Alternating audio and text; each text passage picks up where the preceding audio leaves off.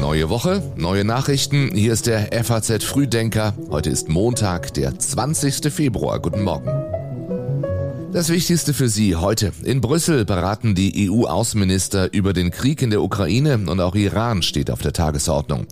Der EU-Gaspreisdeckel ist da und schon soll er umgangen werden. Und in Deutschland rollen die Rosenmontagszüge. Hoffen wir, dass es nicht regnet nachher. Gleich mehr dazu. Hier erst noch die ganz frischen Meldungen aus der Nacht in Schlagzeilen. Nordkorea erhöht die Frequenz seiner Raketentests. Nach dem Abschuss einer Langstreckenrakete am Samstag feuerte das Land heute Nacht unserer Zeit mehrere Geschosse Richtung Meer. Im brasilianischen Bundesstaat Sao Paulo führten heftige Regenfälle zu Überschwemmungen und Erdrutschen, Dutzende Menschen sterben dabei. US-Schauspieler Richard Belzer ist tot. Die meisten Menschen kennen ihn als zynischen Ermittler in der Erfolgsserie Law and Order. Und der deutsche Film Im Westen nichts Neues gewinnt bei den britischen Filmpreisen BAFTA insgesamt sieben Auszeichnungen. Und das ist schön, dass Sie diesen Tag mit uns beginnen, sagen Tatjana Heid. Sie hat die Texte für den FAZ Frühdenker Newsletter geschrieben. Und ich, mein Name ist Jan Malte Andresen. Wichtiges Treffen der EU-Außenminister heute in Brüssel. Gemeinsam wollen sie über die Lieferung weiterer Waffen und Munition an die Ukraine beraten. Beides wird dringend gebraucht, unterstreicht der ukrainische Außenminister Kuleba noch einmal auf der Münchner Sicherheitskonferenz am Wochenende. Keywords for this year 2023 is speed and sustainability, speed of delivery Schnelligkeit und Nachhaltigkeit seien die Schlüsselwörter. Schnelligkeit der Lieferung und Nachhaltigkeit der Versorgung, so Kuleba. Auch deswegen wird in der EU an einem neuen Beschaffungsverfahren gearbeitet. Demnach könnten über die EU gebündelt Großaufträge an die Rüstungsindustrie vergeben werden, ähnlich wie das damals auch bei den Corona-Impfstoffen funktioniert hat. Weitere Themen der Außenminister heute das zehnte Sanktionspaket gegen Russland und ein Beschluss zu weiteren Iran-Sanktionen. In München war die Sorge vor einer Eskalation des Atomstreits laut geworden. Es gibt Vermutungen, dass Iran mit einer fast 90-prozentigen Urananreicherung begonnen hat und damit waffenfähiges Material herstellt. Die deutsche Außenministerin Annalena Baerbock sagte, Und auch hier sind wir uns mit all denjenigen, die für das internationale Recht einstehen, einig.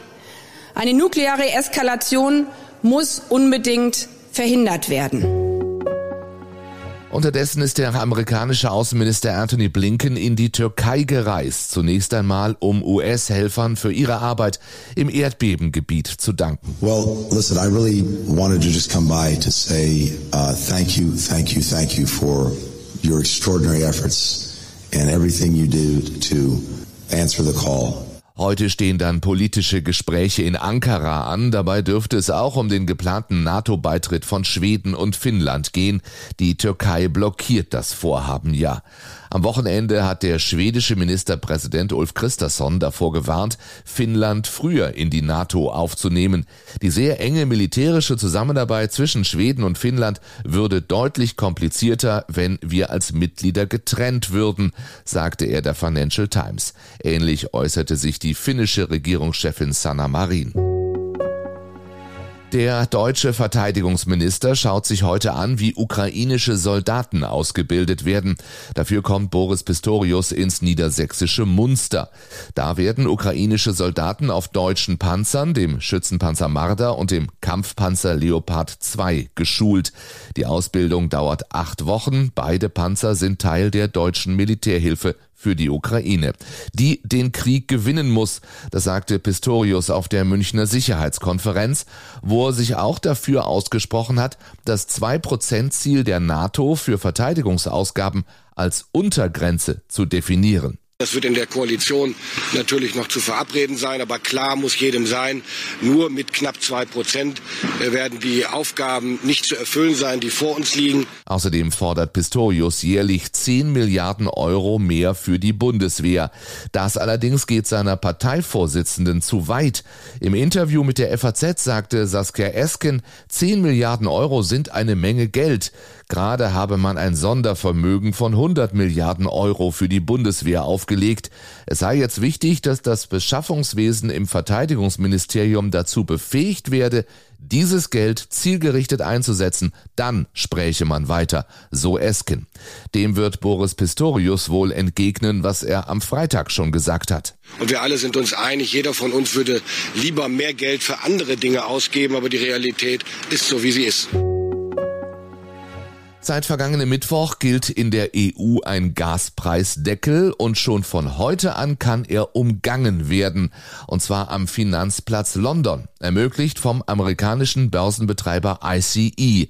Der ist für die europäische Gasbörse TTF in Amsterdam verantwortlich, eröffnet aber heute eine sozusagen parallele Gasbörse in London und damit solle Händlern die Möglichkeit gegeben werden, die EU-Maßnahmen zur Preisobergrenze zu umgehen. Genau davor haben wir gewarnt, sagt die niederländische Regierung, die sich gemeinsam mit Deutschland bis zuletzt gegen den Markteingriff gesperrt hatte. Ihre Befürchtung, ein zu strikter Preisdeckel könnte dazu führen, dass Länder wie Norwegen, die USA oder Katar ihr Gas an Drittstaaten verkaufen, Zumindest die LNG-Tanker könnten leicht umgeleitet werden. Zwischenzeitlich hatte ICE gedroht, sich ganz aus der EU zurückzuziehen. Nach der Wiederholungswahl zum Berliner Abgeordnetenhaus gehen die Sondierungen weiter. Mit dabei ein Wahlsieger und eine regierende Bürgermeisterin, die das eigentlich auch bleiben möchte. Entweder was spielen, was singen oder was trinken. Aber ähm, auf jeden Fall auf die Menschen zugehen. Sagt Franziska Giffey am Wochenende und meint, nein, nicht die Sondierungsgespräche, sondern die Berlinale Partys. Mit Spielen und Singen ist heute aber vorbei. Im Gespräch mit Wahlsieger Kai Wegner soll es um strittige Themen gehen bevor sich der CDU-Spitzenkandidat dann übermorgen mit den Grünen trifft, seinem Wunschkoalitionspartner. Das bisherige rot-grün-rote Bündnis hat allerdings ebenfalls eine Mehrheit im Abgeordnetenhaus. Auf Einladung der SPD soll es hier morgen Gespräche geben. Gibt es bald unbefristete Streiks bei der Post? Heute beginnt die Urabstimmung darüber. Darum geht's. Die Gewerkschaft Verdi fordert einen einjährigen Tarifvertrag mit 15 Prozent mehr Geld. Eine Forderung, der sich auch diese Postzustellerin bei einer Demonstration in Frankfurt anschließt. Ist kaum noch machbar, Lebensunterhalt zu bestreiten. Es ist, es ist sehr anstrengend geworden mit Familie und Kind. Es ist alles teurer geworden. Und diese 15 Prozent, die sind absolut machbar und gerecht. Das Angebot der Deutschen Post reicht ihr und der Gewerkschaft nicht. Die Post bietet einen zwei Jahre laufenden Tarifvertrag mit verschiedenen Finanzkomponenten an. Laut Post würde sich zum Beispiel das Einstiegsgehalt eines Paketsortierers um mehr als 20 Prozent erhöhen, das einer Zustellerin um 18 Prozent. Außerdem soll es die steuerfreie Inflationsausgleichsprämie von 3000 Euro geben. Sollten mehr als 75 Prozent der bei der Post beschäftigten Verdi-Mitglieder das Angebot ihres Arbeitgebers ablehnen, würde ein unbefristeter Streik beginnen und das mit erheblichen Folgen. Postkunden müssten sich auf Verzögerungen bei der Lieferung von Paketen und Briefen einstellen. Der Konzern hat Notfallpläne erarbeitet, um die Beeinträchtigungen gering zu halten. Außerdem zieht die Post eine stärkere Fremdvergabe ihrer Aufgaben in Betracht mit Auswirkungen dann für die Beschäftigten. Die einen können gar nicht weit genug entfernt sein, andere können es nicht mehr erwarten und zählen die Stunden schon mal runter. Vier, drei, zwei, Nachher Start der Rosenmontagszüge in den Städten, die man Karnevalshochburgen nennt. Die beiden größten in Düsseldorf, da sagt man Helau und in Köln, da heißt es Auf das Kölner Treffer von FC Köln!